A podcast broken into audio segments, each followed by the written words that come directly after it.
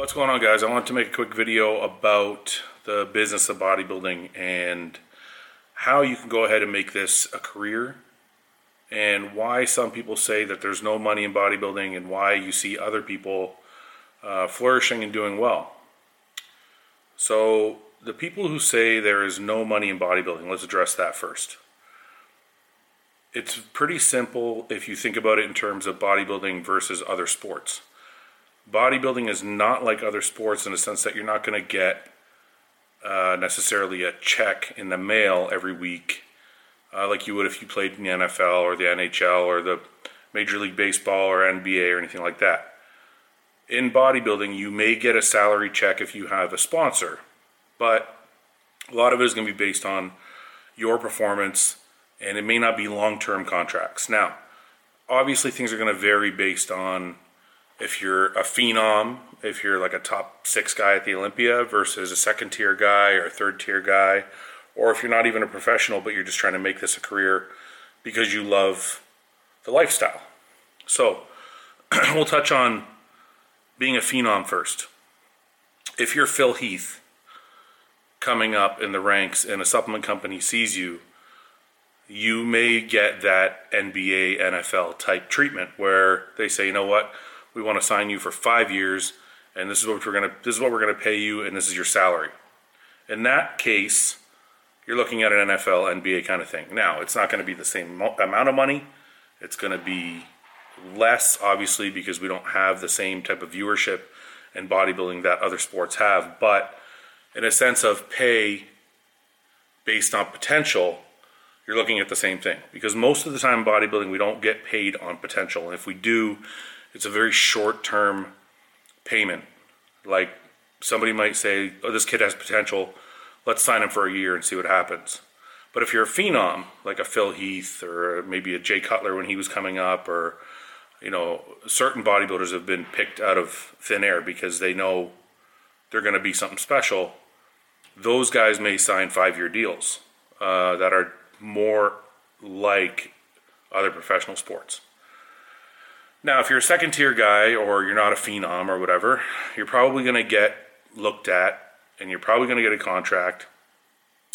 It's probably going to be not bad based on how you negotiate it, but it's going to be performance based, meaning most companies are going to sign you to one year, maybe two if you're if you're on the higher side of second tier, but most likely a one year deal, and it's going to be performance based. They're going to say, "Here's a code. Um, we want to see who uses your code and how many people you can bring to the table. That's kind of how things work now. Back in the day, it wasn't like that. There was no codes. You were based on your performance basis was how you competed. So back when I started, what they would say is, "Here's a one-year contract. Let's see how you do at the shows." And it was pretty mandatory that you competed back then. So you'd have to place in the top six or top ten or even better to show the company that you were worth being paid a monthly salary. Now, nowadays, you don't necessarily have to compete, but you have to show them that if you have a code that your social media is bringing people to the table. So when someone uses my code, I might not necessarily get anything out of it financially, but it shows the company that I'm with that X amount of people that follow me are using my code and buying their product, which means it's worth having me on board. So it shows them my value. Um, obviously, your social media following is going to play on that. Uh, your interaction on social media is going to play on that. All of it is going to matter. Now, if you're a third tier guy, third tier third tier guy may not get a salary contract. He may get a uh, code type of contract or commission based contract, I guess you could call it which is what they say is, you know what, we're going to sign you, you're going to come on board. Uh, we don't know how valuable you're going to be yet, but here's a code. Every time somebody uses your code, we'll give you 10%. And that will also give the athlete a chance to prove that he can bring enough people to become a salaried person. So if you're not a phenom, if you're not a second tier guy, if you're not, or if you don't compete but you want to get a contract, you need to get on board with a company see what they value you at. If they only value you at a code commission based contract, that's not necessarily a bad thing. It just means for the first year, you're going to have to show them that a lot of people want to use your code.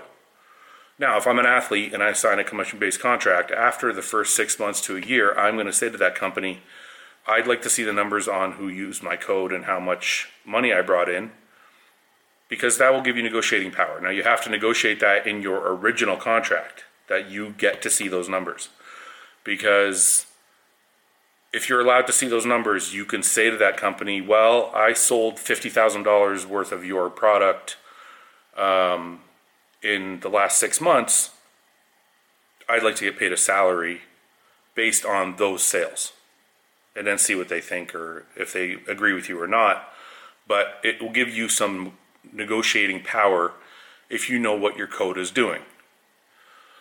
So those are the first those are the three tiers or the three scenarios or four scenarios in bodybuilding as far as getting a salaried payout. Now, when you look at it that way, it's true. There's not a ton of money in bodybuilding. A phenom type bodybuilder may get a contract anywhere from 250 to 750 thousand dollars a year. Now, the 750 is rare. We're talking about Olympia size contracts here. The 250 is not rare. Anybody in the top six could be getting that type of money. Um, as a second tier bodybuilder, you're looking at anywhere from 50 to 100 thousand dollars a year, uh, with bonuses and things like that in place. Most of the contracts are going to have bonuses.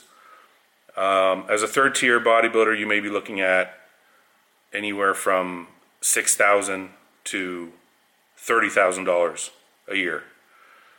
Um, and as a person who doesn't compete, let's say you have a great physique, but you don't compete, but your social media is average, you could start at 500 bucks a month. Again, $6,000 a year. You could start at zero to $500 a month with a code on a commission basis, which will allow you to prove yourself. So that's kind of what you're looking at annually. Now, the reason I say there is a lot of money in bodybuilding is not because of those numbers, because most people are not going to be in the top six. A lot of people aren't even going to be in the second tier. Most people are going to be third tier bodybuilders if they ever turn pro. Now, nobody's really going to be happy living on $30,000 a year, especially when you got to put in the amount of work that we put in as bodybuilders and spend the amount of money that we spend on food, supplements, etc., etc. So if you're not making fifty to hundred thousand dollars a year, it doesn't really feel realistic because you're putting a lot of that money back into the sport in food and supplements and all these other things, right? Tanning and your gym memberships and all this stuff. Even though you're going to write a lot of this stuff off at tax time, you're still spending that money. So that's where the term comes from there's no money in bodybuilding because it's all concentrated at the top. But this is where I'm going to tell you that there is money in bodybuilding. This is how it's different from other sports. The amount of focus you put into your business is the amount of focus and the amount of money you're going to get back out of bodybuilding. So what I mean by that is this. As a NBA superstar, you turn pro, you're not your own business. I mean, you can be, but not really. Most of these guys are signed to a comp- signed to a team. They're part of that team. They get a great salary. They may get some endorsement deals on the side, and that's kind of all set up for them through a manager or some type of agent. So they're not really entrepreneurs. They're more like, I'm a great basketball player. You're my agent. Go get me some money, and they will go and get them some money. Now, in bodybuilding, there's not necessarily enough money to hire an agent because if you're only getting little bits of money from this place and that place, and you want to give somebody 20% of it or 10% of it. So, the way I look at bodybuilding is it's like a small business. Imagine you started a pizzeria or any type of small business. It's incumbent upon you to go get the dollars. Now, the dollars exist in bodybuilding but they're not going to come to you. That's the difference between bodybuilding and other major sports. In bodybuilding, you have to go and get those dollars. That means there's money in sponsorships, there's money in selling merchandise like t shirts, hats, There's money in coaching. There's money in online coaching or personal training, both uh, both avenues. Uh, you can start your own business with a gym and coincide with your bodybuilding career. Um, there are numerous ways you can create ebooks, you can create just programs to sell. There are numerous ways to make money, and there is a lot of money in the health and fitness industry. Now, it's up to you to capture a market and be able to focus uh, your market and your demographic and say, these are the people I'm marketing to, this is my area of, of, of expertise. And then it's incumbent upon you to put out the content. So it's not just, bodybuilding is not just I went to the gym and trained and now it's good enough. I spend hours a day on Instagram posting content, responding to fans. That is going to translate into money when I bring up put out a t-shirt, if I put out a online coaching sale, if I do some type of thing, people are going to see that uh, I'm engaged and I have built credibility through my posts and through my interactions. So your social media is important because you're going to build off of that. Uh, YouTube is also important for this exact reason I'm creating this video because it's going to give you feedback and help you understand what kind of person I am and will help people relate to you so that you can help it'll help you grow your business. So social media also plays a factor in helping you bring those dollars in. And this is where bodybuilding is is different like I said. You have to go you know, find the t-shirt manufacturer, get the t-shirts, create the designs, make a t-shirt, build a website, put it online, constantly be updating that website, constantly be updating your designs, constantly be reordering shirts. You have to put out coaching sales and coaching specials, and you may have to start at, at $50 a month. I'm going to coach you for $50 a month. As your credibility grows, though, that'll be $100 a month, $200 a month, $300 a month, and so on and so on. So, a lot of bodybuilding, a lot of making money in bodybuilding is built on credibility. You can build that credibility through competing. You can build that credibility through uh, the way you portray yourself online and the knowledge you give back. You can build that credibility just through a history of doing these type of things, which is partially the way I've done it. Is it's been 20 years of people have seen me giving out information. So I've built a certain type of credibility that people can trust. Now, that's that's kind of my theory on how to make money in bodybuilding is basically you're an entrepreneur and you have to go out and get the money. Now, people always ask me personally, how did you make your money? How come you have a car? How come you have a nice house? How come you have this and that? So I'm going to get into some personal stuff for you guys. So, number one, don't live in a market that is going to be extremely expensive. It's great to live in Toronto. It's great to live in New York. It's great to live in California. It's I'm sure it's amazing to live in these places. But if you're starting a business, which is what you're doing as a bodybuilder, and you're not, you know, it's not a, you're, it's not going to be cash rich at the start. It's going to take you time to build up, uh, to create a really good business out of it. So don't cash strap yourself by living in a place where your rent is going to be triple what it would be somewhere else. I could live in Toronto, but the home I live in in Toronto, the home I live in here in Toronto, would be would cost me three to four times as much. So I choose to live in Windsor, which is where I was born, so it's convenient for me. But I choose to live in Windsor because it's cheaper to live here. My home is cheaper. I get a lot more for my money when it comes to homes or whatever. Gas is cheaper, insurance is cheaper. Just the cost of living here is cheaper, and it makes my dollar go much further. So I don't want to cash trap myself just to live in a place like Toronto when I can live in Windsor and save myself a lot of money and feel like I'm living uh, with a more valuable life because I have more for my money. Now, so that's the first thing. Second thing is marry a professional. so part of what you see in my life is because my wife also works as a professional. She uh, used to be an editor of a magazine. She was a research and marketing uh, consultant with uh, numerous supplement companies.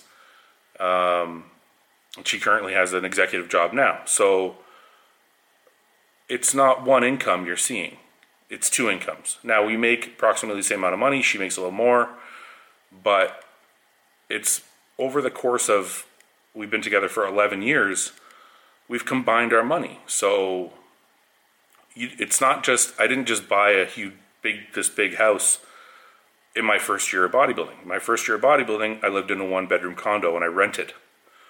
And then I bought that condo for like $50,000 on a bank foreclosure.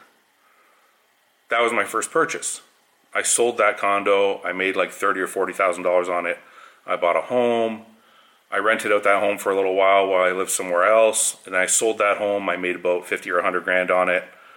And from that home, I bought another home, and so on and so on and so on until you get to the home I live in now. So it took over the course of 10 years two incomes, living in a cheaper place than most, and making good decisions by buying homes that weren't expensive and then selling them, making some profit on them. So that's one way. Now, the second way is I've had an online coaching business since 2006. So for over 10 years, I've had my salaried contracts, which have been pretty fruitful for me. And I've had my uh, my online business coaching, which has been a, a, good influx of cash. I don't focus on it very hard, but I take on, you know, X amount of clients a month, and I do okay. I've also had a T-shirt business, which also haven't focused on really hard until now. Uh, but it's always brought me in a little bit of money here and there. So all these things combined, the, the merchandise, the coaching, the sponsorships, uh, having a partner that also makes pretty good money, living in a place that's not overly expensive, all of these things combined year over year over year and not having, you know, I don't party a lot, I don't go on a lot of vacations. So I don't really have a, other than buying cars, which is expensive, I don't have any really expensive habits. So this is kind of what you see now. You see, well, why does he have so much money? Well, it's not really that I have so much money. It's just that it's accumulated over 10 years into what I have now. But at the start, like I said, it was a one bedroom condo that I was renting for $700 a month. So we all have to start somewhere. Now, my contracts have been anywhere from fifty to hundred thousand dollars a year. And you say, well, how do you do that? You're not Mr. Olympia. You're not top ten at the Olympia. How did you get that money? It's work. Okay, you have to be able to prove to a company that you're willing to work. Uh, you have to be able to prove to the company that you're willing to post a lot, that you're willing to represent them well, that you're willing to represent yourself well, which in turn represents the brand well. You have to be willing to travel for them. You have to be willing to do photo shoots for them, videos for them you have to be willing to work for your money. If somebody gives you a contract and you say, well, I don't want to post that much. Oh, I only want to do one video a year, or I only want to do one video a month, or I, only, I don't want to do photo shoots. You're going to lose out. There are a lot of people vying for these contracts, and if you're not willing to work, I'm not saying don't get your worth. I'm saying if you want to get money from a company, you have to be able to let them know you are willing to work for that money. They're not just going to pay you to go to the gym and work out.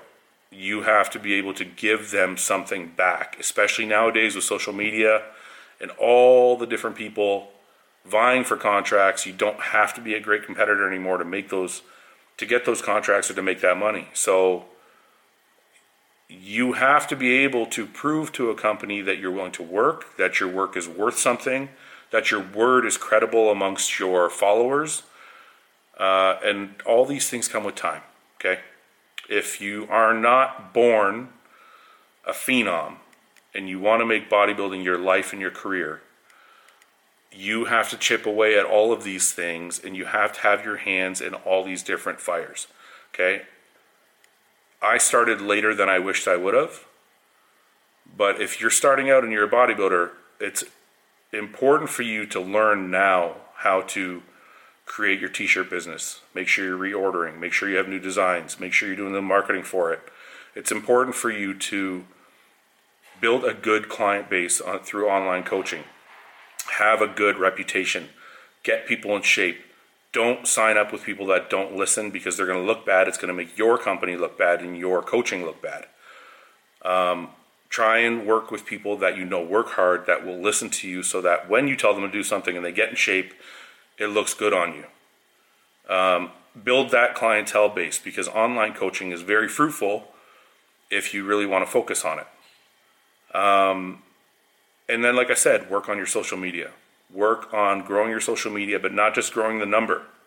Work on growing the interaction and work on your trust value because when your followers can trust you and when you say, I like this protein, or I like these essential aminos, or I like this t shirt, or this brand of hat, people will trust you because you've been around and your word has been consistent. So start building these things from a young age and just be real with them. Don't don't try and fluff up your numbers. Don't try and be somebody you're not. Just be real and just be honest and just start young and and start chipping away and building year on top of year on top of year on top of year and before you know it 5 or 10 years later you're going to have accumulated a nice home, a couple cars, a, a good business that you can thrive on. And you know what? If you do it from a young age on the other side of the coaching side or the t-shirt side or uh, the personal training side, you can build such a good business that you may not need contracts from companies.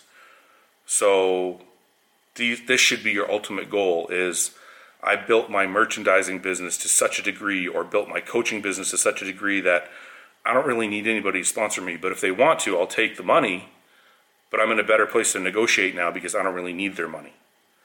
So that should be your ultimate goal is to build your self-sustainable life livelihood from your own credibility, from your own likeness. That way you're not counting on anybody and you built it from scratch and it's it's a solid base.